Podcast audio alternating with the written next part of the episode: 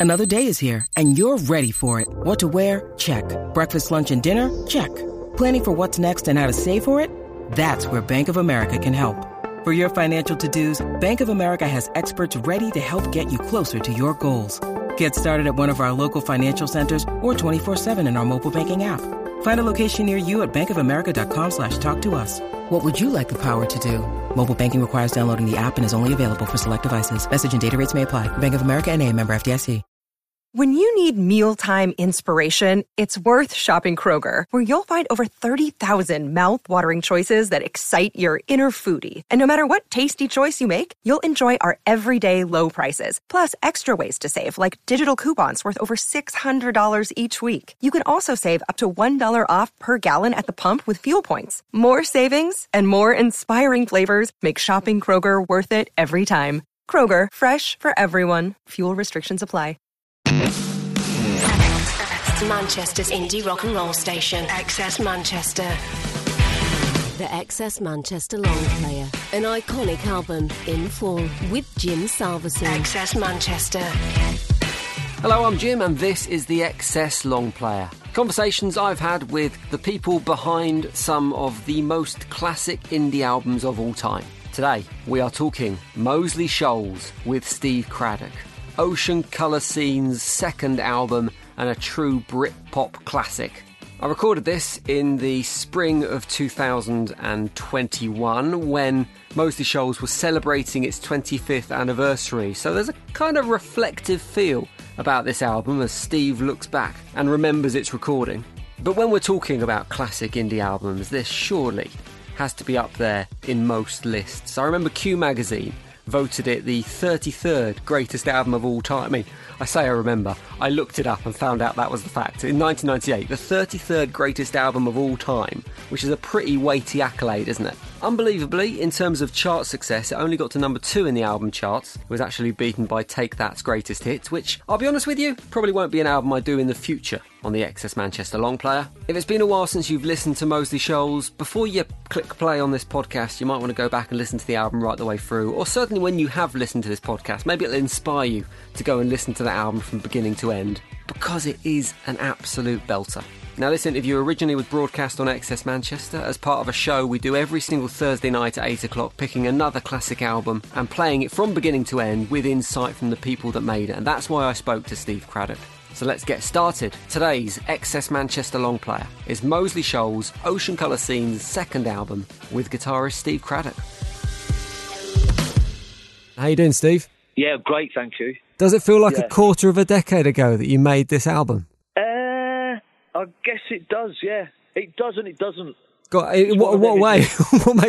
I'm sure it's like uh, when you look back, it's kind of hazy memories. But I mean, the weird thing about music is it's there forever, isn't it? It's like you can listen to something that was made 25 years ago for the very first time yesterday. If that, if that makes sense. It does make sense and it doesn't make sense. It's, it's like that about everything, isn't it, really? Because I can still remember being in the small studio where we did it, and yet I can still appreciate that it was that long ago. Yeah, it's bizarre. And thankfully, we're all around still to enjoy that. When was the last time you reckon you sat down and listened to the whole of Moseley Shoals in a row? Probably the week after it was released. Wow. I don't. I don't really. I mean, I listen. I go back and listen to tracks isolated for when we go out on the road. I make sure that I try and get into where we were when we recorded it. But I think it's a bit weird sitting and listening to your own albums. So yeah, it would have been when we finished it. We'd have listened to it back and sort of sealed it and signed it off. You know. Well, it's a brilliant album. It's full of some absolutely massive tunes. So we're going to play one now. This is Day We Caught the Train from that iconic Ocean Colour Scene album, XS Manchester. So the song we're going to be playing next from Moseley Shoals, Steve, is The Circle. Yeah. What do you remember about recording and writing this tune? Me and Simon demoed that song. We had this uh, tiny little room at Bob Lamb's studio in King's Heath. And Bob Lamb was the man who was responsible for producing the UB40's signing off album. So we kind of had the vibe how it was going to sound. But what was interesting about the actual session for that is we'd recorded a backing track for it. And on that day where it was completed, we, uh, me and Paul, would, Paul Weller was down in London doing a session. I think it was for GLR or something like Gary Crowley's station. And we drove up, me and Paul drove up from London to Birmingham. He plays guitar on it, he plays the guitar main riff on it. And when we got there, there was a guy from MCA called John Walsh who signed us on that night, funnily enough. So he was in the studio. It was only a really small control room. And me and Paul set up both the guitars, and we were literally face to face because there was that little room. And we recorded it in one take, the both electric guitar parts, and they both went down live. And then John Walsh, and our guy, I think he sort of himself really. He was like, he couldn't believe that Paul was in this sort of crappy little studio up in Birmingham. It was definitely an event for everyone, you know, for Paul, for ourselves, and it was a great evening of music. And he was kind of taken away by the whole thing, I think, and signed us. Did it feel special when you were in the studio recording that stuff? Did it feel like something big was going to happen? It felt uh, oh, I don't know really, because as I say, it wasn't until that night that we sort of even knew that we had a deal for it. But it felt we were definitely focused on what our sound was. Mm. So I would like to say humbly that we did know that something special was happening. But again, it could have, you know, it could have gone out and sold Hmm. three copies, and but it would have still felt special to us. It didn't sell three copies at 92 weeks in the album charts in the end, an absolutely phenomenal success. Do you think now we're 25 years down the line, do you think you appreciated that success at the time? At the time, I think it's baffling, really.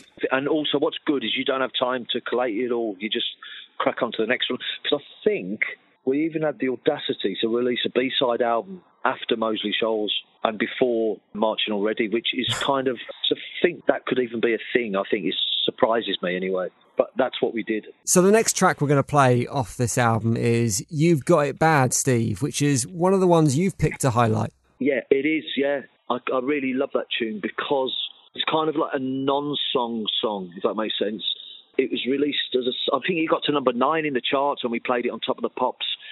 We put a white label of that out first before Riverboat, and then after Riverboat, we had an argument with the label. Actually, they were saying that it's not commercial enough, but we were big Hendrix fans, you know, and it didn't have to be a pretty pop song. It was, you know, and uh, we thought that just the track on its own. And luckily, we were proved right. Actually, that, that the fact it charted and did all right. Luckily, I guess. Yeah, and it's interesting because it came from actually Brendan Lynch gave us like a loop of there was a 15 minute version or something of Good Vibrations by the Beach Boys, and we picked out like a, a couple of two bar loop thing from that, which is the part where I don't know if you know that 15 minute version of it, but it's a part where it all slows down. Right. So we took that and looped it, and I played the drums on it, and I played and played and played. I think it was about 15 minutes long originally. So it came by that really, by just sort of like a mental sort of stone jam. When we play it live, it still has that energy. I think it's a great track.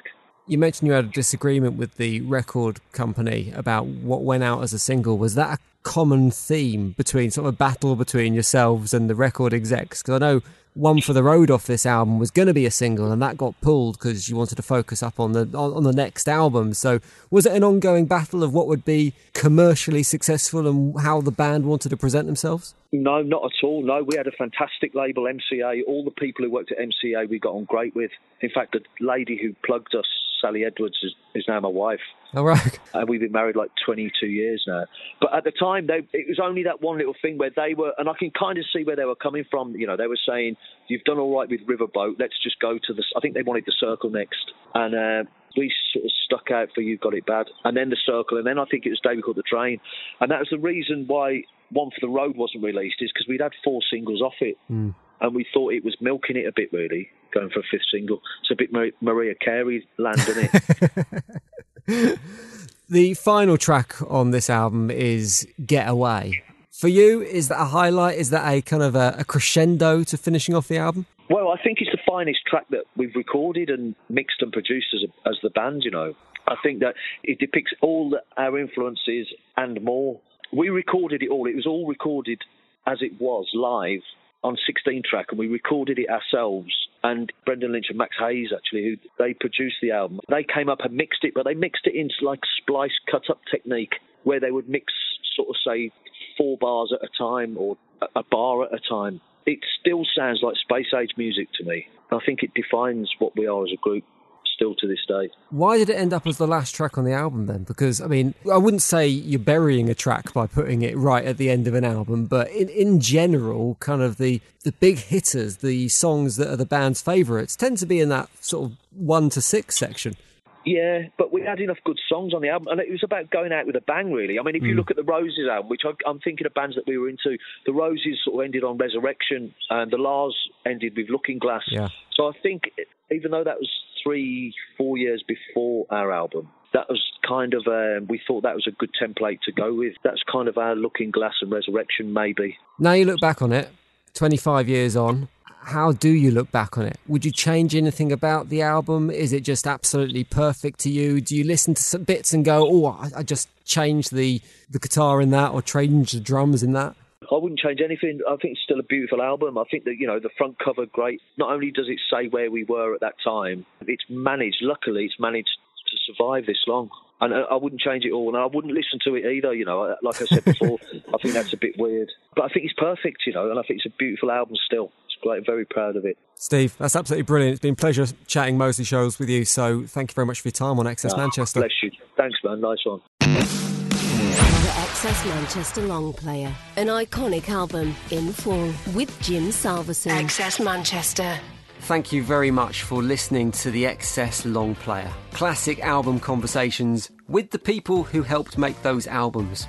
There's a load more to go at in this series, so make sure you listen to the other episodes Talking Pills and Thrills and Bellyaches, Happy Mondays, Courteeners, St Jude, Moseley Shoals, Ocean Colour Scene, Hour of the Wildebeest, Damon Gough, and Kaiser Chiefs Employment. That's season one. Season two is coming soon. And if you want to get a notification as soon as that podcast series is up, click follow now and we'll send you a note as soon as season two is available. Plus, if you know someone who would love this podcast, maybe we've covered one of their favourite albums, make sure you tell your mates about it. And if you want me to do a specific album with a specific person, then why not get in touch? You can find me on Twitter at Mr. underscore Jimbob.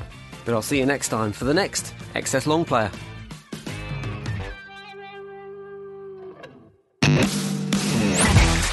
Manchester's indie rock and roll station. XS Manchester.